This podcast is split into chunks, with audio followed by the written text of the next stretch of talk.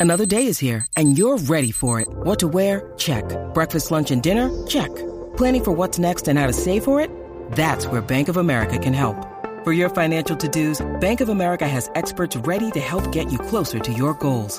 Get started at one of our local financial centers or 24-7 in our mobile banking app. Find a location near you at bankofamerica.com slash talk to us. What would you like the power to do? Mobile banking requires downloading the app and is only available for select devices. Message and data rates may apply. Bank of America and a member FDIC. When you need mealtime inspiration, it's worth shopping Kroger, where you'll find over 30,000 mouthwatering choices that excite your inner foodie. And no matter what tasty choice you make, you'll enjoy our everyday low prices, plus extra ways to save, like digital coupons worth over $600 each week. You can also save up to $1 off per gallon at the pump with fuel points. More savings and more inspiring flavors make shopping Kroger worth it every time. Kroger, fresh for everyone. Fuel restrictions apply.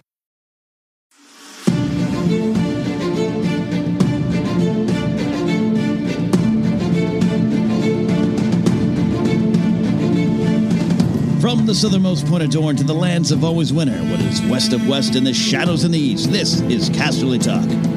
I'm Ken Napzok, back on the Dragon, recording again here. Slight delay, missed an episode, a little travel out in Las Vegas, doing some comedy, and travel down to, of all places, a pre-planned trip with a hotel, two nights, all those kind of things. Uh, some friends uh, treated me to an early birthday gift at Disneyland, which in these times is interesting. An interesting choice, right? But we, we went through with it. And, you know, it, it, I, I don't say this lightly. I don't say this lightly. I'm a person who spent 17 years in a public safety field, has uh, been in command centers, uh, active command centers, been in training command centers, has written uh, disaster preparedness manuals, all those kind of things. I don't take any of this lightly, but I felt more safe at Disneyland than other places. I really did. Uh, they, you're all aware, everyone's doing the best they can, and you don't know. I carry that around. You just don't know. But you also don't know at your grocery store that's stuffed with people. You don't know at your gas station. What are you touching? You don't know. Uh, they're normal times, and right now it's heightened times. So, all that's on my mind. All that is at the forefront here. I hope you're safe and sound where you are. I hope you're uh, doing all the things you need to do to keep yourself clean, keep yourself safe, keep yourself fed. It's also kind of a concern right now these days. Panic sweeping the nation. Uh, again, when I, I always say don't panic, I'm a Hitchhiker's Guide to the Galaxy fan. Those words mean a lot to me, but it doesn't mean don't panic doesn't mean not be informed, not pay attention, not find what is true, true out there, what is false. Well, what can sometimes be a mixture of both. I also think distraction, focus maybe is more the word. Uh, redirecting your focus is also important. I know a lot of people have anxieties, feeling anxious, feeling care, uh, care and concern, feeling confusion. A lot of um, a lot of uh, things out there. And you know, and I, again, I'm not one who gets rattled too easily. Ready for this. Uh, you know what, I'm not prepared for right now. I'm, I'm we're doing uh, steps to to make sure we have the supplies we need as best we can uh, all those kind of things. Not, I'm not panicking. You head on a swivel is what I would say. Look around, but yeah, you know, I walked around before I left town. I sw- swung by a store uh, to pick up just some items just for travel, and it was like, oh, I could sense the tension around these parts. It almost like Joffrey and his and his uh, and his uh, team walking through uh, the uh, lower parts of King's Landing, going through all of the uh, citizens hungry, uh, ravenous, scared, angry, and then one just little thing explodes, and then you see what happens. You know what I mean? Uh, we don't want that. We're not hoping for that, but that's what I felt going around the grocery store the other day. Just like, ooh, we are. We are one plot of uh, cow pie thrown at a king away from a bad situation here. So everyone, just take a breath, calm down. Maybe now's the time to start your Game of Thrones rewatch. Are you suddenly finding yourself at home with a little uh, more time on your hands than you planned for, maybe now's the Game of Thrones we watch uh, uh, marathon. Maybe it's beginning. I, I'm close to starting that myself. I've been close to starting that. Just been busy. Well, now a little less busy. You know, and there's some realities behind that. A little less money made. Uh, you know, a little bit of that kind of reality stuff kind of k- kicks in. But hey, let's make the most of it. Let's make the best of it. And uh, turn ourselves, uh, uh, turn our focus towards Game of Thrones. Though, that said, that said, I, I did want to address, uh, talk about, and go into a little bit of the history of the shivers in Game of Thrones in the world of Ice and Fire, more specifically in the book Fire and Blood. As you know, we're getting ready for House of the Dragon, and, and that's coming out of the Fire and Blood uh, book, at least part one. We'll see what part two is. And one of my favorite sections of the book is uh, it's around uh, page 269 uh, 279 excuse me. Got the book in front of me here. Uh, 279 and that is uh, in the winter of 5960 ac uh, relatively i'd say early on i mean halfway through or so i don't know yeah, of, of J- Jaehaerys's the first reign. Um, you go through this horrible horrible disease swept the land called the Shivers. And the Shivers had been there before, maybe 100 years before, and Maesters were familiar with it. And it gets you thinking, man. And it gets you thinking this is what George R. R. Martin does so well. Takes real life, obviously. Um, what's going on right now. It's not the first time we, we've dealt with this, and it's not the last time, and also throughout history. And, and George weaves it in so well. And if you, you really dig in, you find some of the lessons. For those not familiar with the tale of the Shivers, uh, we're going to be doing more of these looks, a little look into the history. World of Ice and Fire, and just kind of diving in there. Uh, again, this happened when the winter hit in about 59 AC. Uh, the winter itself was just really bad. The North was, uh, as one would expect, was hit uh, first and the hardest, the book says. Crops died in the fields, uh, streams froze, and bitter winds came howling over the wall. I'm just reading directly from the book in the words of George R. R. Martin. And that's kind of where things uh, kind of picked up from there. That was uh, pretty bad. It was already not looking good. Problems in the Vale, harvest failing all around, all across the uh, seven kingdom, kingdoms. The price of bread began to rise. That's a concern. The price of meat rose even faster. And now, what are you seeing right now? What are you seeing right now? Try to order some toilet paper on Amazon. Ooh, there you go. But then George writes, The shivers came, and the stranger walked the land. Uh, yeah, so what ended up happening here is is uh, small folk and uh, royalty and uh, the rich and the poor, everyone. It, it it did not matter. Everyone in Westeros was in this together and died together, suffered together, but also probably didn't come together. So there's lessons there, and there is fear and fear, and and, and they Maesters did believe, and they had good reason to believe that the shivers came from the east, from the free cities. They believed it was uh, the smaller ship-bound rats that brought it on over. They couldn't ever pin that down. There was no official report, but that's what they believed.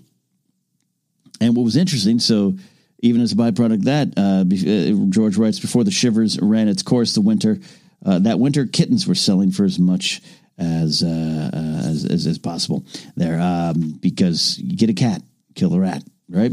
Uh, so it was from there that a lot of fear started to sweep the land. That directly actually led to the death of the master of coin Rego Draz, who was pe- from Pentos, and it was already kind of a bit of a bit of a problem for the folks, and even some people in court that uh, Lord Rego, who would famously said, if, if possible, and I'm paraphrasing, but if possible, he would tax the air. He was the Lord of Air. That's how much he would tax it. Uh, made a lot of money for the realm. And Jaehaerys's reign, uh, the first reign, is is generally considered one of the greatest reigns in Westeros. It's definitely considered one of uh, peace and prosperity, even though there was a bunch of problems and a bunch of uh, you know struggles and, and, trials. And it's it's actually for me, Jaehaerys's reign is the centerpiece of Fire and Blood, the book. The Dance of Dragons is very much very much uh, a key part of the book. So much so, it, it does appear that they're going to build uh, base a, TV show around it. I don't think Jaehaerys's reign it does stretch for so long. You'd have to do it almost like a John Adams miniseries if you were to do it. You know, just kind of age actors as they go along. But it, it, it's it's a very long reign. Uh, I'll look up the math exactly here on um, on the reign there. But uh, you know, it, so there's a lot of interesting things to to, uh, well, 55 years was his total reign. Took over from 48 AC. So even then, we're just uh, uh about 10, 11 years into the reign where he's hit with the shivers. Um, but fear starts to take over the land. That's where I was going with this. And Rego Draz uh, found himself outside the Red Keep. He actually didn't like to stay in the Red Keep. and he's down in Flea Bottom and runs into some drunk, hungry, fearful, angry citizens, and it ends up with his gruesome death that really broke the heart of Jaehaerys. But there was, it was fear, and uh, him being a quote foreigner in this land was uh, the driving force behind his his murder. A woman shouted, "He's Pentoshi." Uh, them's the bastards brung the shivers here. So there are more warnings for stuff we're going on to now.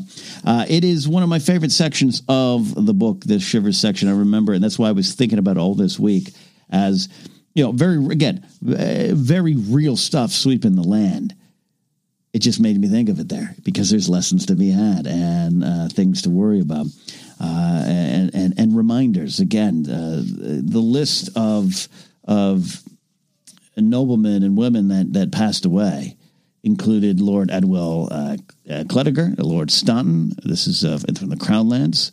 Uh, there's Septa, Septa Edith, um, uh, Lord Daemon Velaryon, who is, uh, excuse me, Lord Daemon Velaryon survived, but his second and uh, th- uh, son and third of his daughters passed away. You got Carl Corbray, who's uh, the Corbray family, uh, House Corbray, very uh, key, very prominent in the story.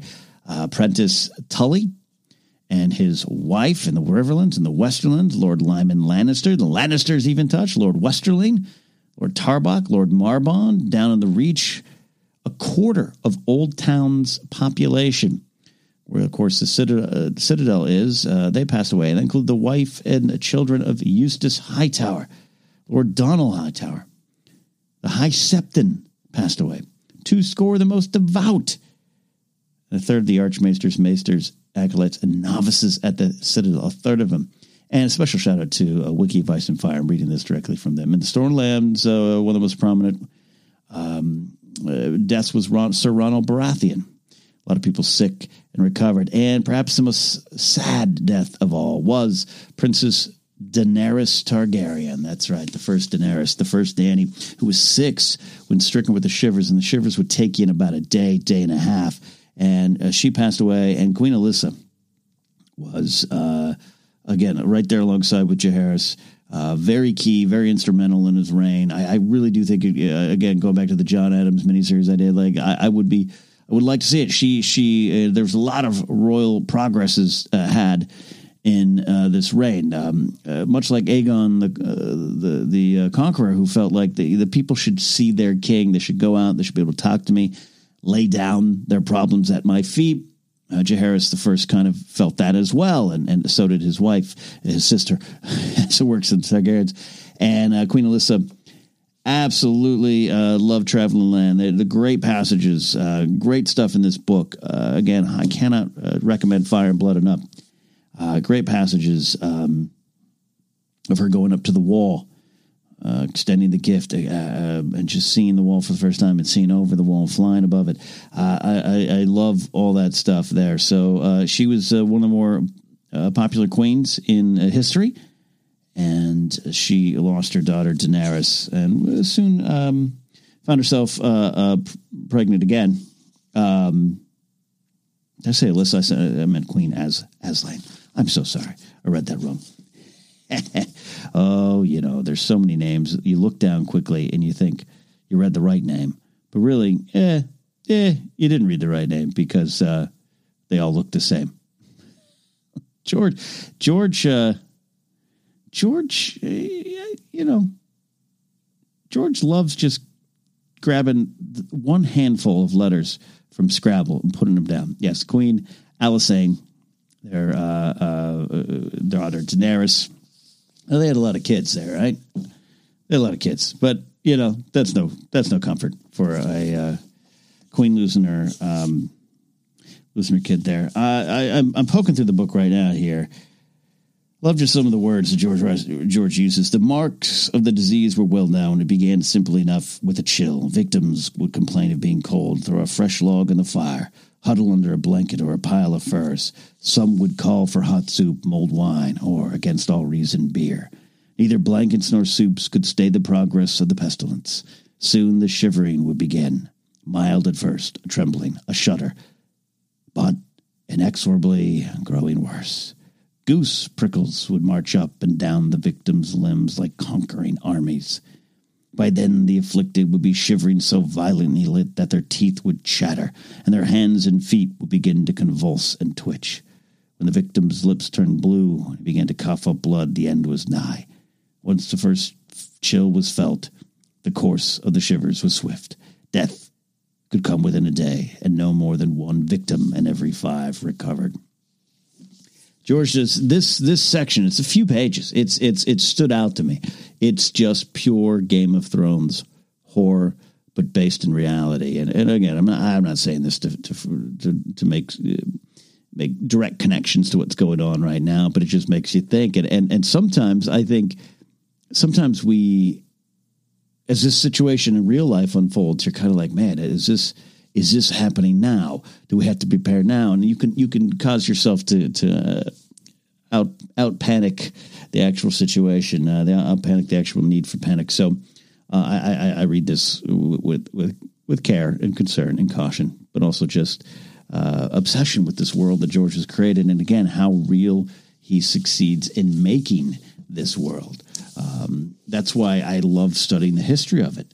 I love history in real life, regular life, the history of this world, but uh, the world we are in. But uh, George has done such a good job pulling from everything, so it just feels so real. And I remember reading this sequence in Fire and Blood, and just kind of got the like you could almost feel the winds blowing around and carrying this disease. And what's brutal about it is some of these characters like Eustace Hightower. You know, these, these are characters that have been in the book up until now, and you're reading about this reign of Jaehaerys, and you're liking it uh, you're liking him, and, and he comes uh, after uh, Maegor, who uh, Maegor the Cruel, like guy just kind of starts to really settle down the realm after a really bad period of time, and Maegor the Cruel uh, earned that name, and, and indeed, but uh, and so there's a lot of these names. You're like, yeah, I like that person, and then boom, the shivers takes them. This is one of my favorite little sections of the book, and again, um, again, uh, uh, you know, uh, just fascinated with that world. So it made me think about it. It made me think about it. What uh, What do you guys think about the shivers in Game of Thrones? And would you want to see? Would you want to see uh, uh, Jaehaerys the first reign documented in in any way?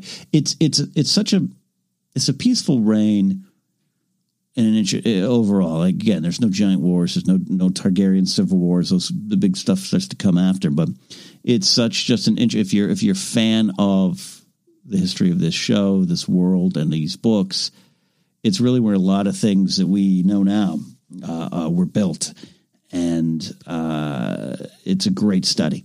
It's just a great study to to go through kind of how the the land that we know, especially if you watch the show, was formed. Was a lot of it during this time. So don't get the shivers. Be careful. Take care of yourself. Uh, don't hoard the cats or the meat. Share the cats or the meat with some of your neighbors in the other their castles. Um, be careful of who you blame or why you blame. It's here. We got to deal with that. That's what I think. And you know, if you got to stay in your castle, read some stories. So that's my thoughts. Just want to uh, check in with you all, and we're going to take a quick break. Got some great calls on the other side of this. The shivers. It's on my mind. And that's why I love Game of Thrones. Back after this.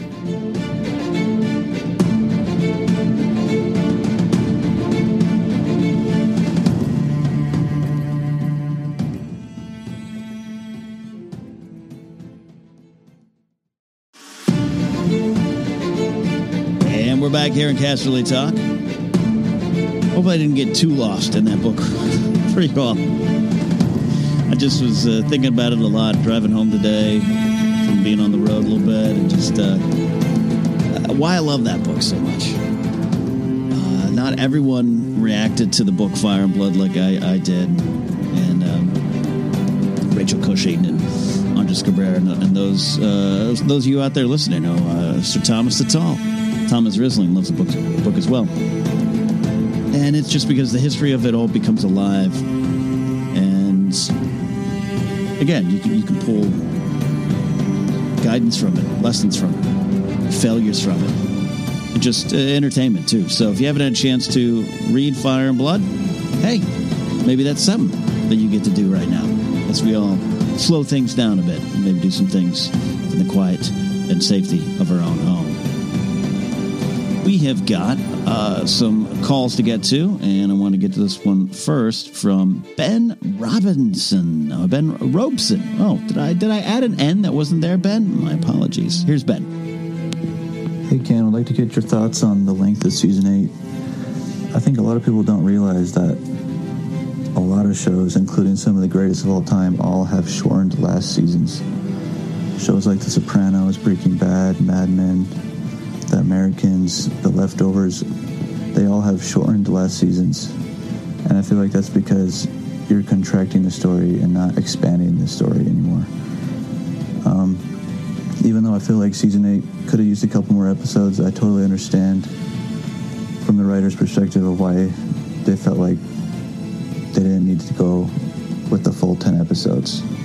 Uh, just like to hear his thoughts on that. All right, Ben. Yeah, talking about the length of season eight. And might as well talk about the length of season seven. And there's some history there. Uh, ben is right. Uh, other shows have wrapped up with fewer episodes in final seasons, or maybe they do that coming back. We're seeing that a lot now. Like so and so, this show's coming back. Eh, you know, six episodes of it. Uh, or even in Star Wars, we're going through the Clone Wars right now, uh, season seven, the Clone Wars Saved season, which is off to a great start. Four episodes in at the time of this recording. Well, we only got twelve to work with, which uh, back in the day, because the Cartoon Network being on more of a traditional uh, uh, cable and television run, you had uh, twenty-two or so episodes to work with for the first five seasons of, of uh, Clone Wars. A little bit different with Game of Thrones, and they had the power to do what they want. I, I, I right now don't know all the facts. Don't know for certain. I, I, I don't know.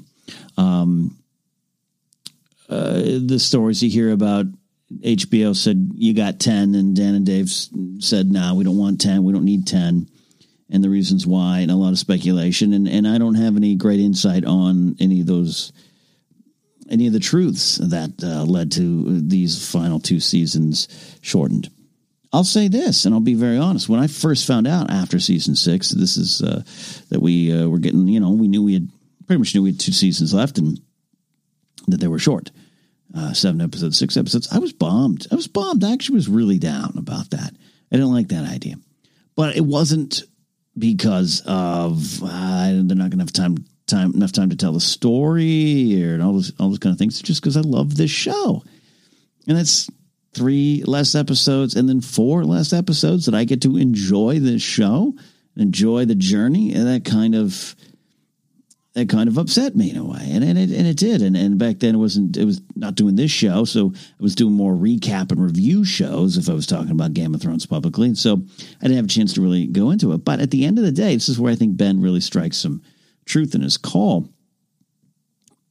The thing that really struck me when I thought about it yeah, because I try to put on a good public face. Hey, I got 13, 13 episodes left, and I still believe. Look, uh, when they launched, they they said uh, uh, Dan and David had said we we wanted seventy episodes. That's what we wanted. That's what we hoped we could get to tell our story.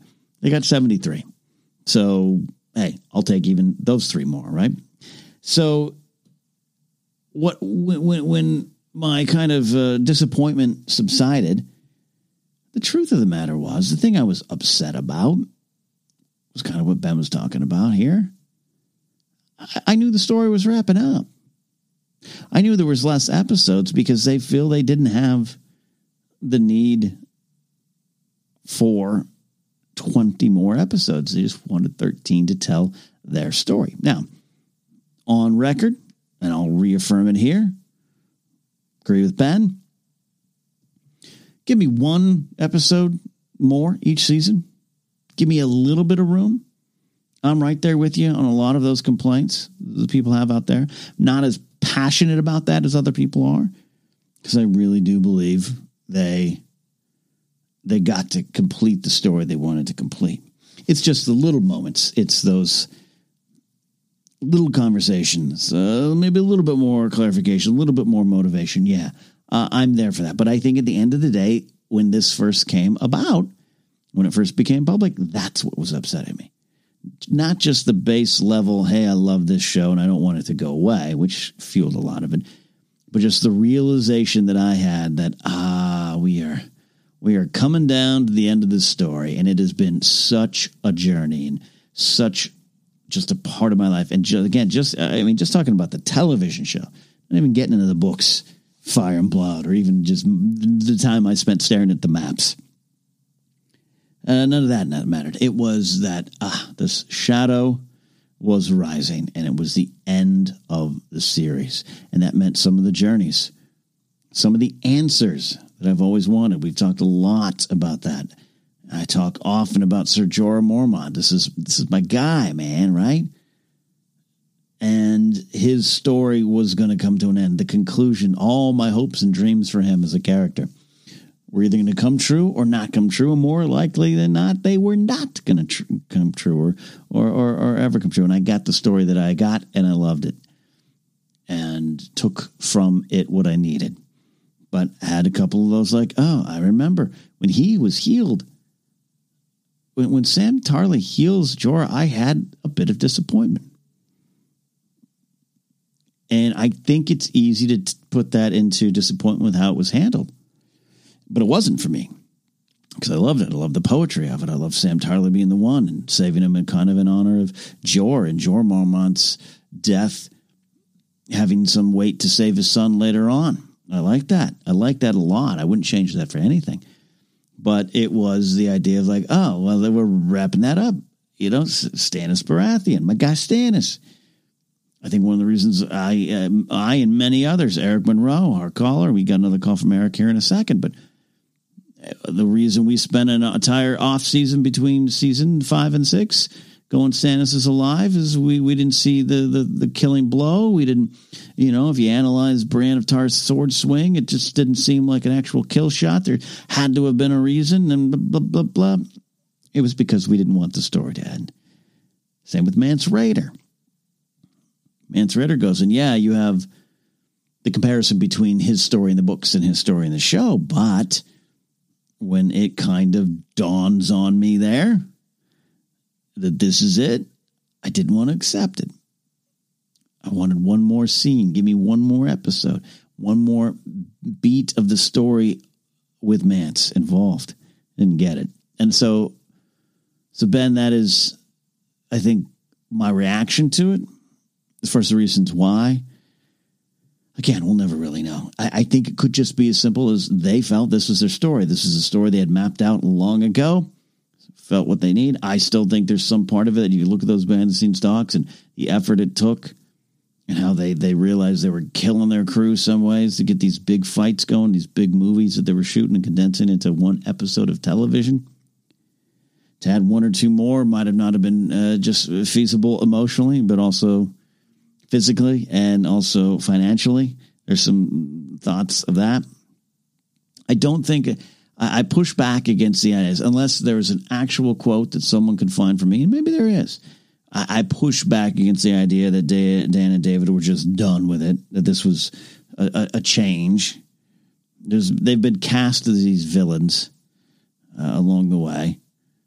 Uh, you know, I get it. You might not like some of the decisions. I don't love every decision they made and every little small execution they and their staff of writers and producers and directors made. But let's without a doubt, they started become becoming casted as villains, and everything they were heralded for early on now was used against them. And and um, but I don't think at the end, I don't think at any at any point they were like, "We've come this far." Eh, let's just sweep some things under the table and get out of here. I just don't think that. It's just not the way it works. But I don't know if we'll ever get that answer, Ben. I don't know, I don't know if we'll ever know. I want I want that tell all making of Game of Thrones book. Give it to me. I love that kind of stuff. It doesn't factor into my love or hate of anything um, in Star Wars or Game of Thrones or even Simpsons or any uh, Indiana Jones, Lord of the Rings, any of those big franchise things I love, even sports, baseball, reading tell all books about what really happened in the Yankee dugout in 1978 does not change my love for the New York Yankees.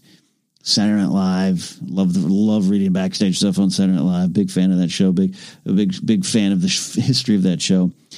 uh, knowing that uh, Bill Murray and Chevy Chase fought, knowing that Dan Aykroyd was a bit bonkers, knowing uh, some of the problems. Uh, none of it changes my love of it, you know. But I do want those Game of Thrones stories, and we'll see. Uh, you know, and again, one more eight episodes in the final uh, season seven, and then give me seven. Give me one more. Do I felt 100 percent that's because it needs it? Not necessarily, but because I wanted it. Call here from our friend Eric Monroe, and he has uh, got some uh, got an interesting one. I, I uh, Eric, you got me thinking. That's why we're playing it here. So here we go. This is Eric's call. Hey, Cannon Cast Food Talk. So I was uh, listening to the show last week, and it got me thinking: Was there a specific moment or episode when the fandom really changed and became so toxic? And it made me think back because you know I, I miss the days when seemingly everyone, well, ninety nine percent of people loved the show, and you know, I remember the Sansa wedding night fiasco. You know, that got a lot of pushback, but I feel like it did recover from that. And then it got me thinking the Beyond the Wall episode in season seven. I think it, it started a little bit with that, but I think the true episode where it, it, went to a point of no return with the fandom going toxic was the long night season three of episode eight i don't feel like things have ever been the same since that episode aired that's when the constant just attack after attack after attack would go on Twitter and other places. So, what do you think? Do you think that was the turning point with the fandom going toxic? Well, Eric, hmm, hmm, hmm. I have a lot of thoughts on this one and a lot of questions, a lot of things I just don't know. When did the hate for the show just finally turn? Again, you, you're, if you're listening right now to me talking about Game of Thrones and World of Ice and Fire, if, if you're listening to that now, chances are you generally love the show. Uh, you might have some moments that you're frustrated with. Might have a season or two that you're frustrated with, but you still love the show because you're still in it. You're still uh, involved. And I had a lot of people just done with it, which is their right. So we're not here to cast aspersions at them for that. Not here to pull them off their horse in uh, an alley in Flea Bottom, uh, even sometimes though I'd like to. Um, go with me on this here. I'm thinking aloud here too. I looked up some stuff before I started this episode, but I, am still kind of thinking aloud, and this will this will be maybe one of those uh, things that uh, goes on. We have some more follow up phone calls and ask some of my guests too. I actually started to go to season four because seasons one, two, and three like Eric was saying, you're talking to like the people who were in, they were in 99% range. That's great. It's a different, different era too.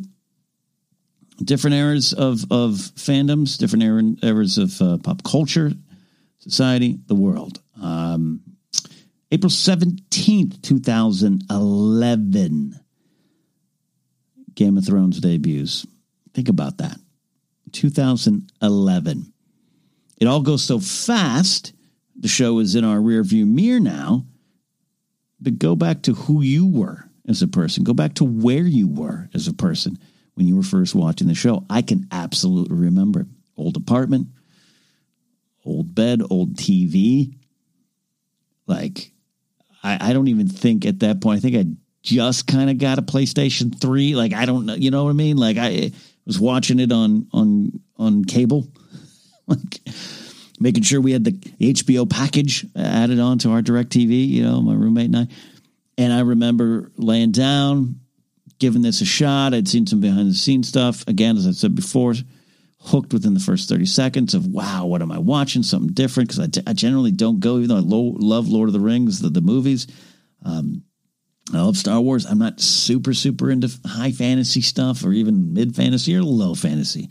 Just not medieval stuff, maybe a little bit, and this had that, but it, but I was so intrigued by uh, the, the, White Walkers in the first thirty seconds here, and then I was very intrigued, obviously, with with the ending. But there's uh, uh, you know Bran getting pushed out, but along the way. But all that to say, that first episode, 2011, we've changed. Our expectations have changed. This show had a lot to do with all those expectations changing in the way we one, the demands and society itself has changed.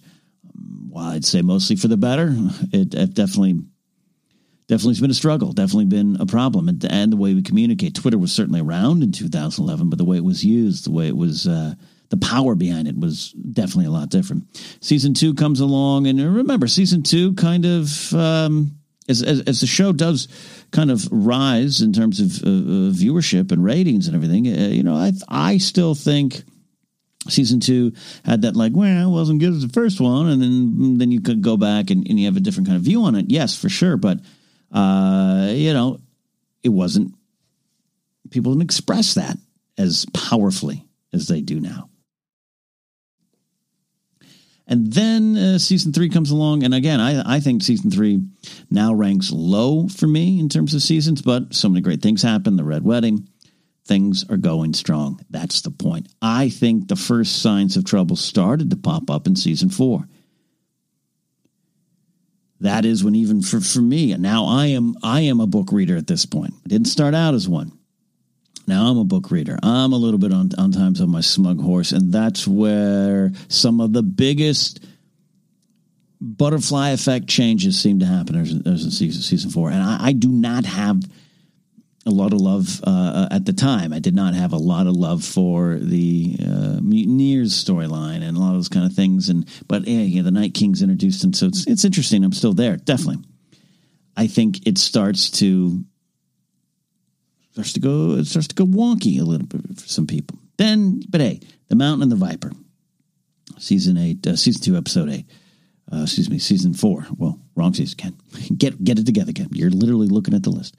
Season four, episode eight. Mountain and the Viper breaks people's heart, hearts, devastates them. Boom. You're you're you're you're you're in it. You're not criticizing. You're just grieving. We're all collectively in that. That's followed with the Watchers on the Wall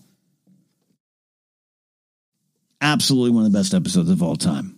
Neil Marshall gives us a film, perhaps the first real where you just look at one of the at, at a full episode of Game of Thrones and go, that could have been on the movie screen. Then they do release it in uh, an IMAX a year later, right? That's got our attention. But then the children, episode 10. Some great stuff going on in that. Love it. But I know that there was a lot of folks when Bran finally gets to the tree and we finally see a child of the forest. Uh, we eventually known as Leaf, uh, recast all the kind of thing. But when, when, I know I had conversations with people who were just like, "What was that? I don't like that at all." And a little crack started to emerge. Then we go to season five, Eric already mentioned this, but yeah, season five. Now we are in 2015. Uh, things are uh, absolutely different. Society, expectations, our wants, desires, a lot of it is changing. And I absolutely believe uh, there's a reason Unbowed, Unbent, Unbroken written by Bryan Cogman, uh, directed by Jeremy uh, Podeswa. Podeswa? How does he say his name? Podeswa. Uh, I, you know, uh, you got the uh, Sansa uh, rape scene that understandably, understandably affects people. Now, remember, go back to season four too. You had the Cersei and Jaime scene, uh, the questionable sex scene at the foot of uh, Joffrey's uh, body adjusted slightly in the books, and and that actually was also an indicator where people didn't. The first time that people didn't have plot problems, just like oh, I didn't like that uh, Jon and the Mutineers and all that. Hey, there's an elfy kind of weird fairy character throwing grenades. I don't know. That was the first time that Game of Thrones started taking real big, real big. There, there definitely was some before, but real big slings and arrows from the public about what it was showing. Season five, Episode six, Unbowed, Unbent, Unbroken. Oh, the Sansa rape scene. Absolutely. Absolutely just becomes a conversation point. Understandably. I, again, I think things are changing. I'm definitely not one that's going to uh, defend the scene completely. Uh, again, I, I, I remember. I mean, it was a lot different in the books. I remember the night I watched it, we were doing a Night is Dark podcast over at our friend David Fickus's house where we do it. It was uh, me, Michelle Boyd, Tiffany Smith, Maude Garrett, and we did not have a a super uh, angry reaction in the house. It was it was just brutality, uh, which is something we're used to. It was um, a, another form of brutality in Game of Thrones, and and again, not to say that to defend it, but but we just kind of remember, we remember kind of getting off off air, and Michelle and I were book readers, so we were we were more focused on wow, it's whew, a lot different in the books and not not better, not in a better way. Um, and then you started to see this wave of hate coming into it again, not for the show and the plot, but the production, the behind the choices. Why would you do that? Who wrote that? Who did that? Who directed it? Who made that call? That's when it, it started to, to change. In the meantime, season five's got some problems with Dorne. People are starting to question that. They're starting to doubt that. They're starting to uh, doubt some of the choices made at the end of season four. That's a lot of people, a lot of book readers thought where maybe Lady Stoneheart should come through. George R. R. Martin started starting to pull back from that as well. But we're followed up with a really great episode, uh, The Gift. We're that followed up with Hardhome. Miguel Sapochnik directs those two episodes. The Dance of Dragons, Mother's Mercy, and I think we end so strong. I think people are willing to not forgive, but but definitely move past what any problems they had with season five. But the questions and the feelings and the concerns are lingering over everything there. Season six is, I think, a well received season, well loved season, and generally, I, I, I don't think you find anything in there that people really hate. And so it's almost as if the show there's stuff there's stuff questioned. Uh, um, you know, we know we know Jon Snow is back. You know, and again, season five ends. There's a lot of focus on that that plot stuff versus um, what's going on, but. But I think along the way, uh, and then Hodor and all that kind of stuff. Along the way, there's some some stuff's brewing. But but season six seems to recover. So, and it wins the winner is uh, episode ten. It's uh, that's probably one of the one of all time episodes. Definitely one of the best sequences. But yeah, um, moving on, moving along again. I'm thinking aloud here, so thanks for letting me uh, have this journey with uh, all of you here. Season seven, right away. It's short. Going back to Ben's question and my thoughts on it, people already got their their hackles are up. It's short. This better be good. I only got seven. It better be good. And they say, everyone says on the team, the actors, writers, producers, the creators, the showrunners, season seven moves really fast, and we didn't take that right. We didn't. We went a different way with it. Then it comes to find out, we come to find out, oh, they literally, literally mean fast. It's not a fast paced, lot of action like characters appear here and then they go there and, and in the course of a day and, and there's some questions about distance and now people are pulling out rulers and measuring maps and say, well, there's no way the uh, Baelish could have couldn't have been there talking to Sansa then. You know, a lot of that's kind of hanging over from season six too. Uh, where how fast did it take uh, Sansa to get down to talk to Baelish and Baelish come back with the, the, army? You know, a lot of those things are going on. Then we have the questions about uh, uh Sansa and Arya and the Baelish storyline, and that is it's really starting to pick up. Where again, you can, we can talk with Andres Cabrera on the show, who has some real strong opinions about his guy Baelish and how his ending was handled, and he doesn't like it, and I understand that. I, I, I, like it a little bit more than he he does, but he's really invested in that story, and he's got some good reasons that are beyond just his passion for the character. But that plotline, before it was even finished, problems with the plotline emerge that are outside the scope of the story. People don't like that these two female characters, uh, these sisters, are they don't like the way they're being handled. They don't like the decisions of everyone involved. And I, I would add that that would include whether you want to think that or not, includes the decisions of the performers. Sophie Turner and Maisie Williams make decisions as actors and I think sometimes that gets forgotten as if they're just reading the words as written. Uh, an actor, a good actor, professional actor, takes a script and that doesn't just make changes.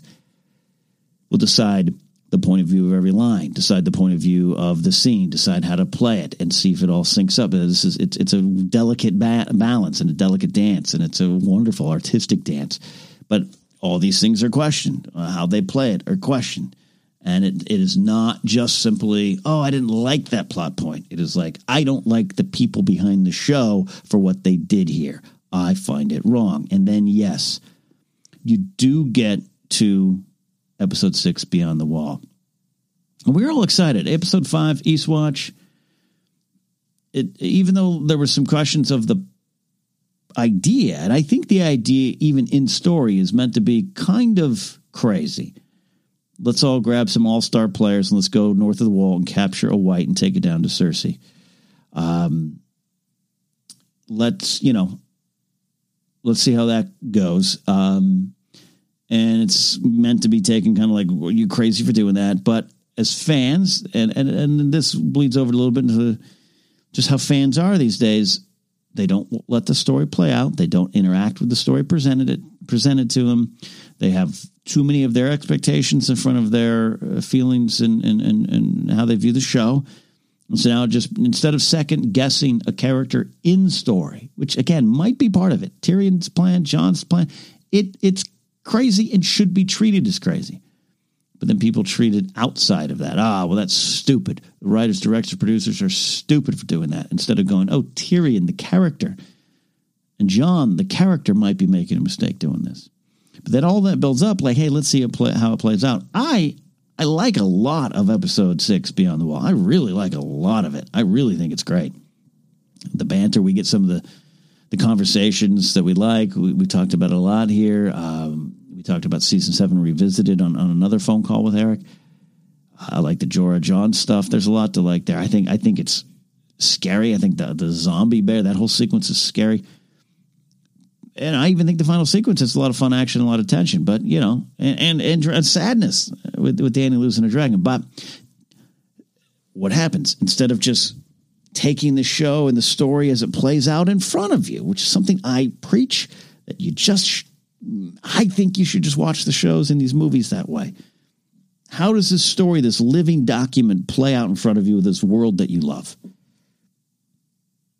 Take the plot points and take the facts added to the story and lay them all down on a storyline map, a timeline map, and just just enjoy the story and ask questions going back to that. But people didn't with this.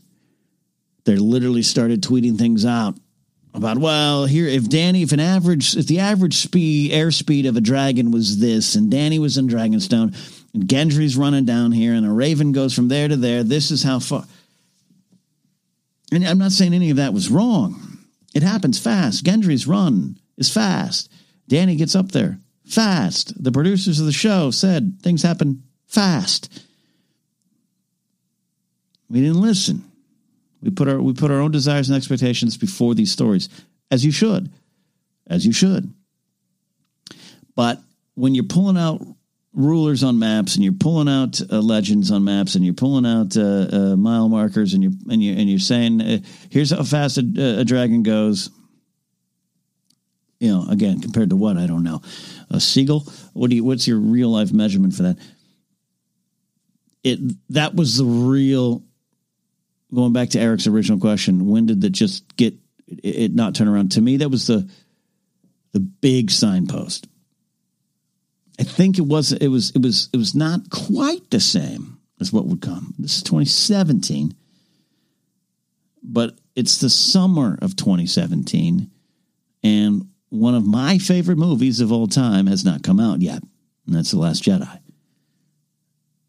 And that really, the dam breaks then. The dam absolutely breaks. So we go to season uh, season seven, episode seven, uh, the dragon on the wall.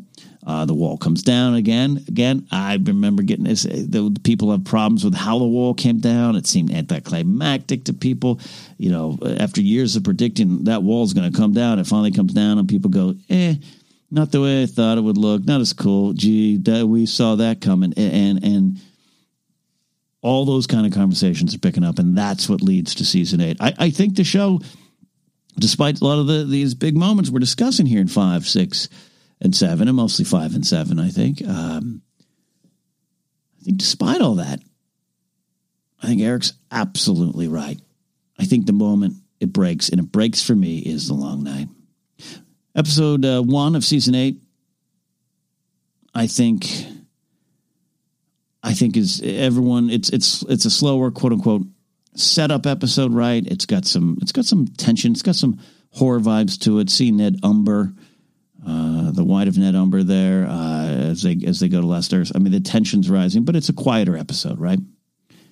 Uh, you know, there's some uh, quite, uh, Qyburn hiring Bronn to assassinate Tyrion Jaime. Still, it's you know, at this point, I think you're just trying to get Bronn involved, and and that's the way they chose to to do it. But it is what it is, and and, and any Bronn's scene I'll take. You know what I mean?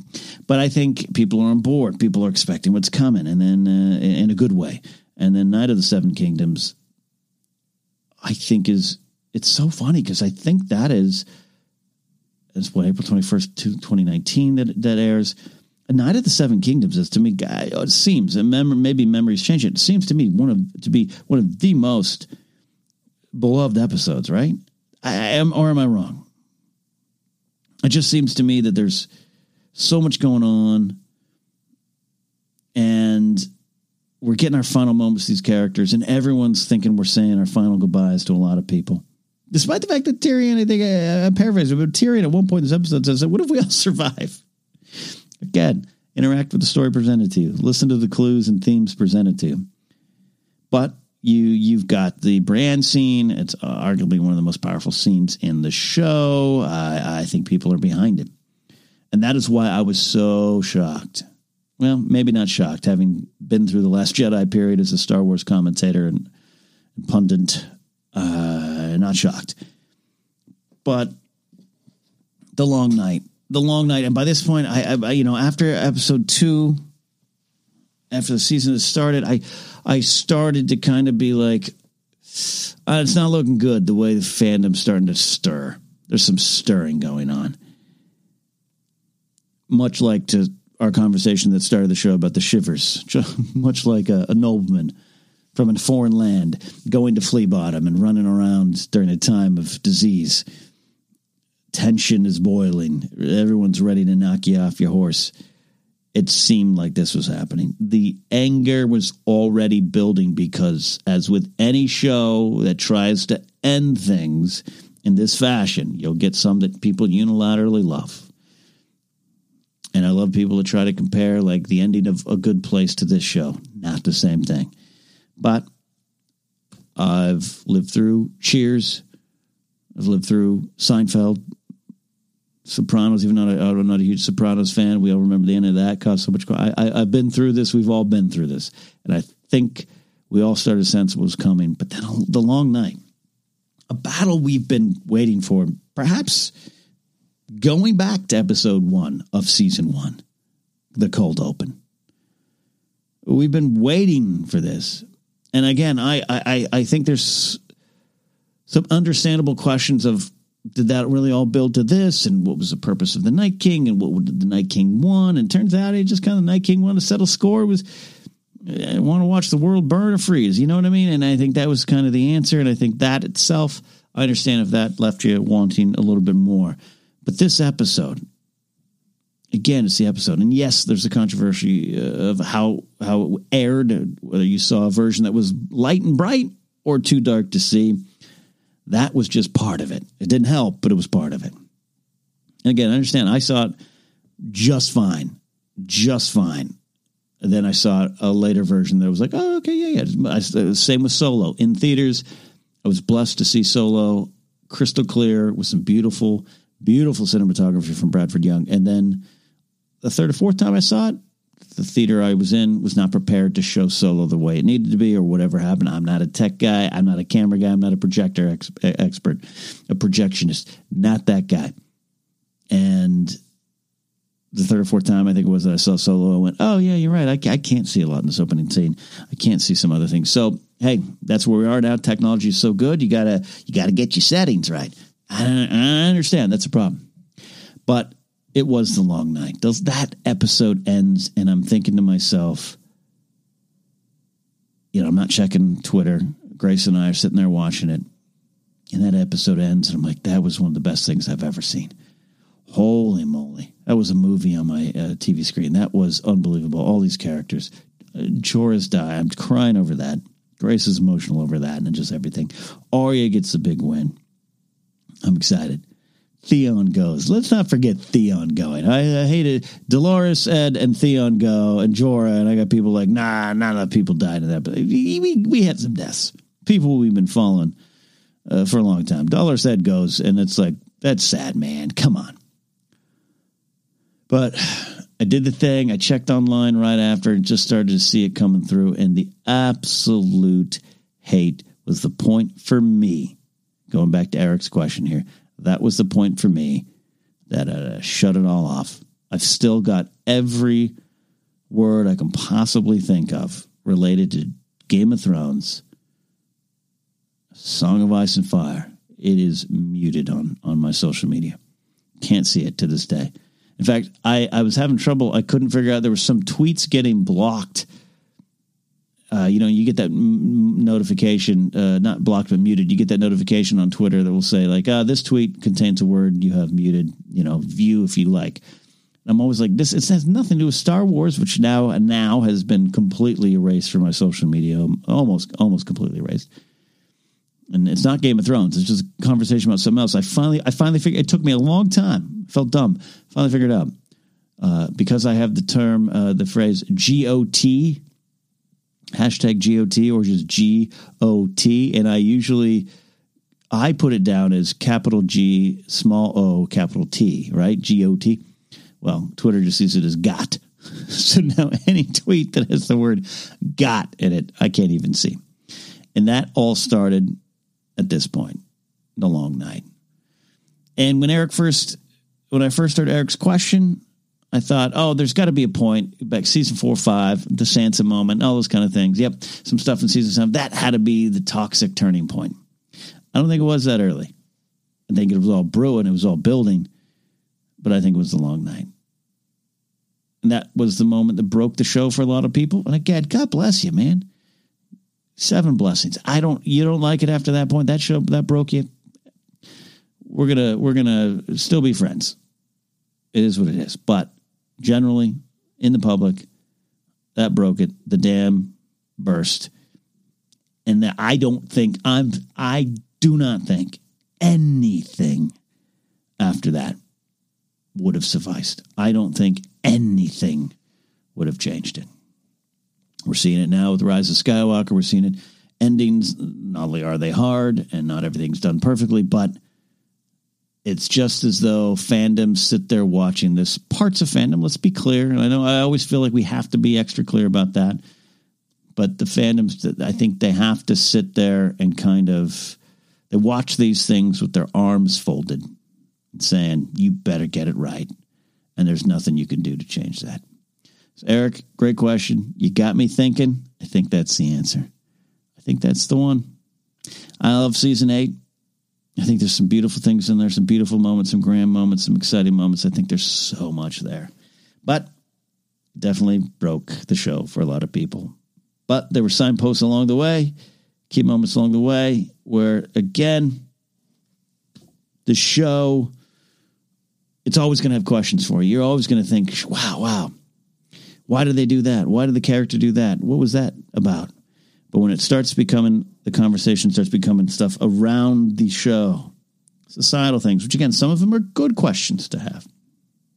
Some of them are good questions that demand good answers. And even then, we don't completely know. But when it starts to come from another spot, that's when it's all different. That's when it's all a little broken. But hey, we all, like I said up top, probably have a little bit more time, a little bit more time to watch these things again. I'm getting ready to start a Game of Thrones rewatch. I hope you are too. In fact, when that one's done, I'll probably do that again. That's it for this week. If you uh, want to call in with your own thought starter, respond to anything you heard in this show, you could do so by reaching out through the Anchor app. It's really easy. Just get the Anchor app. You can even probably do. I, I haven't tested on your desktop. Someone let me know if you've ever called in from your desktop. I don't know. Go to the Anchor app. It's easy. You can click on the show. Have a button. Little button says leave a message on the show, contact the show, call the show, whatever it says. You'll click it. 59 seconds to respond. Get your own thought starter. Uh, Eric's always got great stuff almost every week, and we appreciate it. Uh, this week, uh, he had a great one. Uh, ben, thanks for your call as well. Really great thought provoking stuff, too. We'll never know that answer, whether shorter.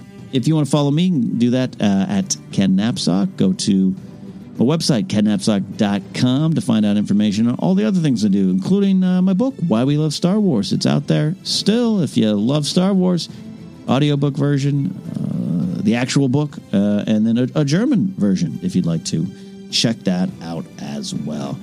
That's it for this week, my friends. We'll see you as the story continues here for Casterly Talk.